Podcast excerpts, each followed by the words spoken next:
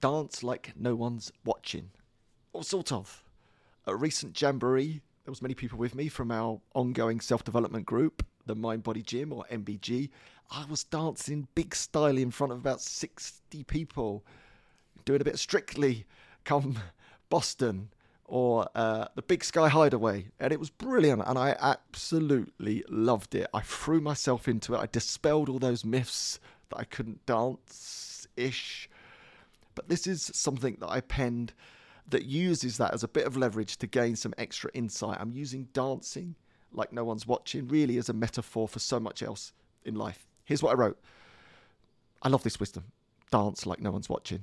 But I have to admit, the thought of attempting this in a practical sense scares the pants off me. Now, in truth, this feels easier if you have some sort of rhythm.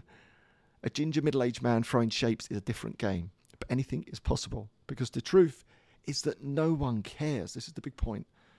They are too busy worrying about what everyone else thinks of them. It's the great paradox. Like a hall of mirrors, most humans stunt their growth because they are too self conscious about what other people think, but no one else is paying attention as they are too busy worrying about what other people think of them. It's the great paradox. No one cares. No one's watching because they're too busy worrying about what everyone else thinks of them. So reflect on this. We stop ourselves from dancing like no one's watching, or making a change, starting a new career, becoming a coach, changing the world, or becoming happy because we're scared of something that's not even true. No one is watching, whether it's dancing, starting a business, losing weight, or quitting alcohol. Everyone else is too busy worrying about what you think of them. Hopefully, this wisdom unlocks a secret. Never allow a false assumption that everyone is looking at you prevent you from dancing your dance. Whether that's to start your business, travel the world, or write a book. Do it like no one's watching because they aren't.